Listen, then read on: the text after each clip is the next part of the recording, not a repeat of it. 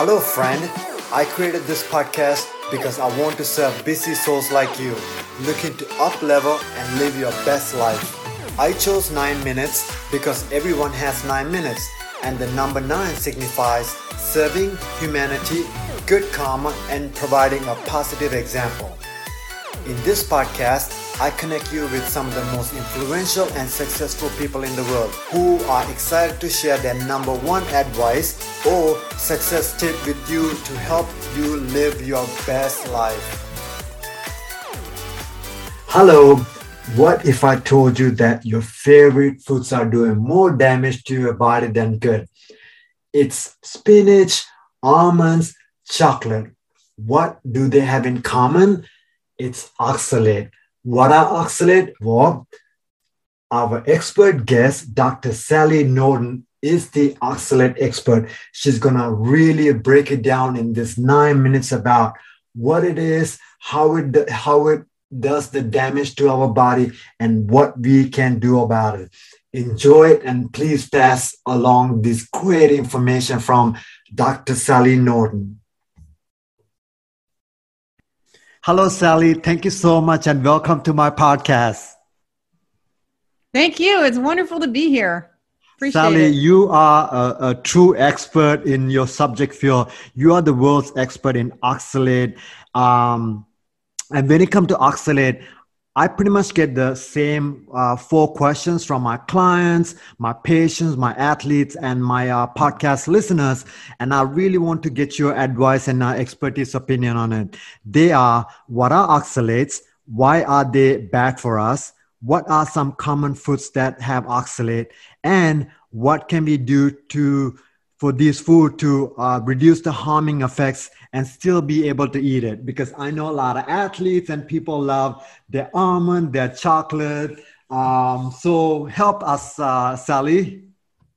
Yes i'm happy to help you learn about oxalates. It's so exciting to learn about this natural chemical. It's a tiny little chemical with just two carbons so small it can move around and get into big trouble is naturally made in nature. Plants make a lot of it and some plants need to make a lot of it for their own survival reproduction and you know well-being and is great for plants. And one of the reasons they need it is because it's defending them from predators and from all kinds of problems. And it also is a useful way to um, fight back because they just plants just stand still and they're quite vulnerable to attack. And so this is the way they attack back and they use oxalic acid to build crystals and crystals and oxalic acid together as a nice combination is quite toxic. So the plants can kill off caterpillars and animals can get in trouble by eating the wrong if they get into a place where they only have high oxalate plants that produce a lot of this they get quite sick and can die and unfortunately, we're kind of like the sheep and cattle that are stuck in a high oxalate patch because right now the foods that we're loving to eat are these very high oxalate weeds like spinach, almonds, and chocolate. Peanuts, potatoes, a lot of very popular foods, even if you're just into potato chips and peanut butter, could get you into trouble because oxalic acid is so little, it dissolves in the fluids of your digestive tract and floats into your bloodstream between the cells. That little acid molecule starts causing all kinds of grief for the, the cells in the bloodstream. It can damage the membranes and the mitochondria that produce energy for cells. It can interfere with the enzymes where the cells produce energy. And even research has shown a spinach smoothie an hour later, your white blood cells are damaged it can interfere with the function of the red blood cells because because of the enzyme harm in the mitochondria and well not mitochondria with the red cells but the membrane damages. So it's so little and it's very reactive.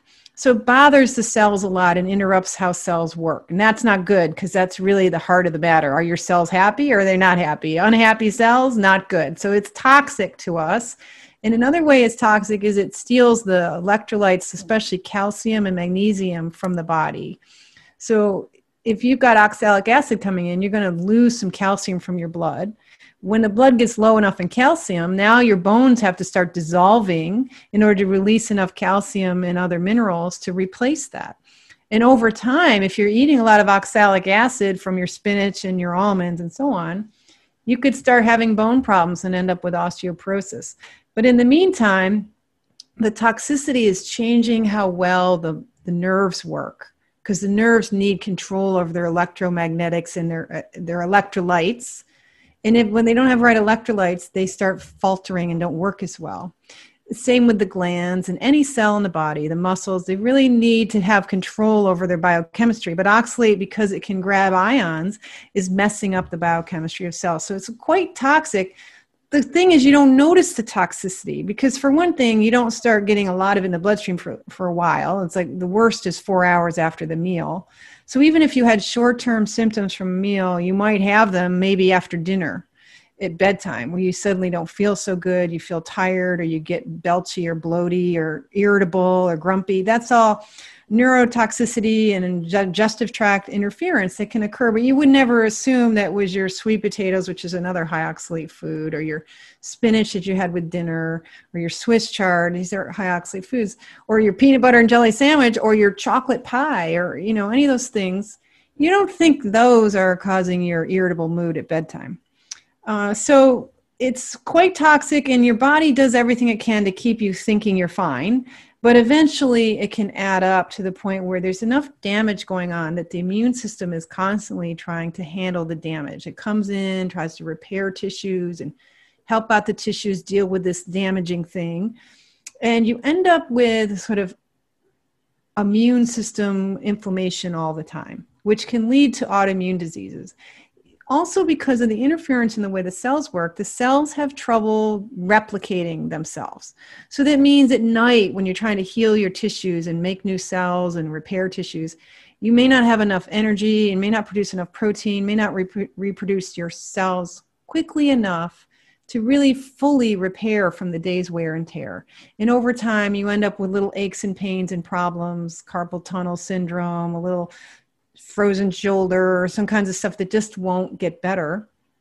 And seems to keep getting worse because your tissues aren't healing properly and oxalate can interfere with that. Um, so it the, you can't really cook oxalates out of your food. You, you can't boil your spinach for hours and really change the oxalate level in it. Heat does not break down oxalic acid or oxalate crystals uh, the plants make a lot of crystals. So you are eating crystals and oxalic acid both, and it's the acid that gets in your body. So that really the only way to, the best way to lower oxalate is to eat less of them, these things. And the things that are super high in oxalate, you pretty much have to work towards eating none of them. And then eventually that will help your kidneys recover from the the constant deluge because we're we tend to eat some form of oxalate in many meals every day. You're eating some kind of high oxalate food and you can check what those are by looking at my website. So your kidneys have are the one is the main way that oxalate leaves the body. You, your your liver can't detox oxalate. It can't do anything about it. In fact the liver makes oxalate.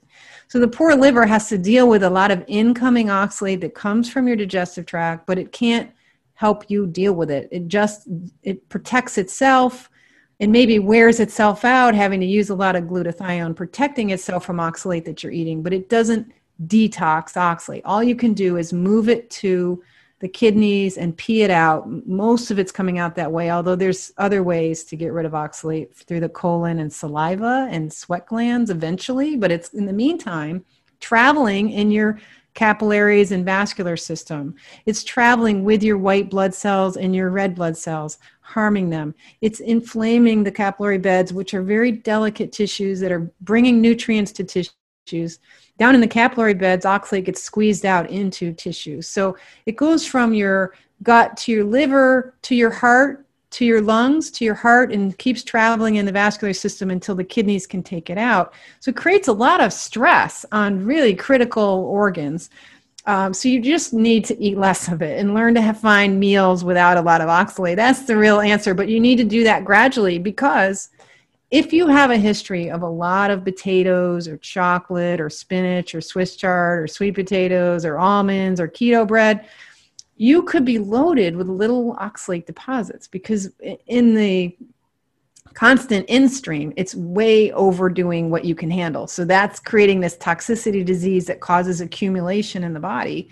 When you stop eating it, the accumulation tries to reverse. Then you're releasing oxalic acid back out into the vascular system and getting toxic all over again. So you have to be careful about your transition. And once you do it, you need to be, stay serious about it and not flip back and forth and throw in some keto chocolate cake and spinach smoothies for the heck of it because you you actually may be in a kind of toxic situation that requires your loving conscious attention. Sally it almost seems like every meal has some kind of spinach almond chocolate cashew sweet potatoes and we are thinking this is good healthy but for some people that's very toxic and and you said we cannot cook it out right like we cannot uh, like uh, sprouting uh, sprouting beans or things like that. Is there any hacks that we can do to dampen the effect of uh, oxalate? Not really. In fact, when you germinate and sprout seeds and beans, you increase the oxalic acid because the seed and bean has oxalate as calcium oxalate crystals and then it what the seed does when it germinates is it breaks down the crystals so it can use the calcium to run enzymes because calcium is really important to reactions and to cell development. So you're trying to now grow cells as a little germinating seed so you need that calcium. So what you've released is the oxalic acid. So when you sprout nuts and seeds and beans you increase the oxalic acid um, which makes it more bioavailable meaning it can move from your food into your bloodstream more easily. So that makes it worse Sally, what do you think um, the best way to figure out for people, sort of like uh, like an elimination diet, like what is worse for them? Is it spinach worse, or Brussels sprouts worse, or sweet potatoes worse? Like, what can they do to find out? Yeah, well, you basically need. Uh, I have a symptom and exposure inventory free on my website, and it's got a list of the foods, and you can see which ones are high, and it's got a list of symptoms, so you can at least kind of match up. You know, are these diseases you want to avoid, or you might be heading towards? You know, if you feel vulnerable to these problems, then you should be really paying attention to oxalate. And here are the foods turmeric is not so good. It sort of depends on what you eat you know. Are you eating which of those high oxalate foods are you eating? Which ones are you eating all the time? You may want to start with just one of those foods so you can gradually work down starting one food at a time. I would start with spinach swiss chard uh, beet greens and sorrel. Those are the four greens that are high. And if you're doing almonds and eating using almonds like flour you need to stop doing that. That those would be the two first things to do and then eventually get around to your peanut butter and then maybe the last thing get rid of the chocolate at the end. That's uh, you know that's what what you just said is really the protein shake of many of athletes out there. And you know what? Most of them might feel sore not from the practice but they're sore and irritated from that almond the the cashew, the peanut, all that stuff that's in their protein shake. So Sally, it's really important for athletes because they need to heal. They do a lot of wear and tear. They use their bodies, and anyone who uses their body needs peace and harmony at night so they can heal. But if you're eating all these foods all the day, your highest level of oxalates at bedtime. So I would love to have more people who are athletes and performers to recognize that this is working against their goals to have a long, healthy career and not get injured and wiped out because of an injury that won't recover. Sally, um, I know we are running, we are we are over time, but uh, something that I saw on your Twitter a long time ago was uh, there was a, a, cleaning can, and the main ingredient was oxalic acid. Um, I remember you posted it, and that came to my mind right now. Yeah, it makes a great cleaning cleaning ingredient. You can clean the rust off your radiator, get the rust off your patio. You can lift the calcium out of your bloodstream the same way you do on the radiator. It is really toxic. Sally, this is uh, amazing. I think everyone need to know and learn about this. What's the best way for them to connect with you and learn more about uh, this oxalic acids? My website is sallyknorton.com, and there's a lot of free information there. There's some things you can get for to help you out there. I'm also on Instagram at sk norton, sk norton on Instagram, and I I post to Facebook, but I don't spend a lot of time on Facebook, and I have. I'm working on a book, so I haven't spent a lot of time on Twitter either. So those are the two best places, Instagram and my website. Thank you, Sally. It's, it's uh, beyond grateful and beyond pleasure to speak with you and learn so much from you. Thank you so much. You're welcome.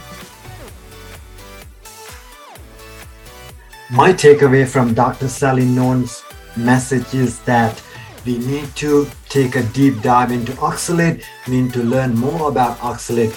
Just because Popeye told us that spinach is good, or this new fad about almond milk, almond butter, um, almond flour, it's out there. It's very much marketed. It is marketing, so we want to know how these food affects our body and Dr. Sally Norton's website really breaks it down about what foods to stay away from, what foods might affect you, and what you can do about it. Highly recommended because I've seen with my patients, my athletes, my clients, when we um, lower the oxalate, when we eliminated the oxalate, they felt so much better in sleeping, um, the way that they felt, their energy, and their skin. So let you take on the journey from here to learn more about the oxalates.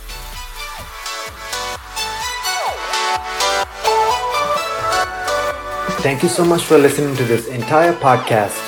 If you are the kind of person who loves to help others and you found value in this podcast, please do share with your friends and your family. I know if you found value, they will too. I believe we should always strive to be the best version of us. Let's pay it forward and help more people. If you would please leave a great review on iTunes or the podcast platform you are listening, I'd be grateful. That will enable me to reach more people to serve, people who are looking for their next level of success in life. Together, we can transform the world. If you have any questions or suggestions, please reach out to me at podcast at and through my social media.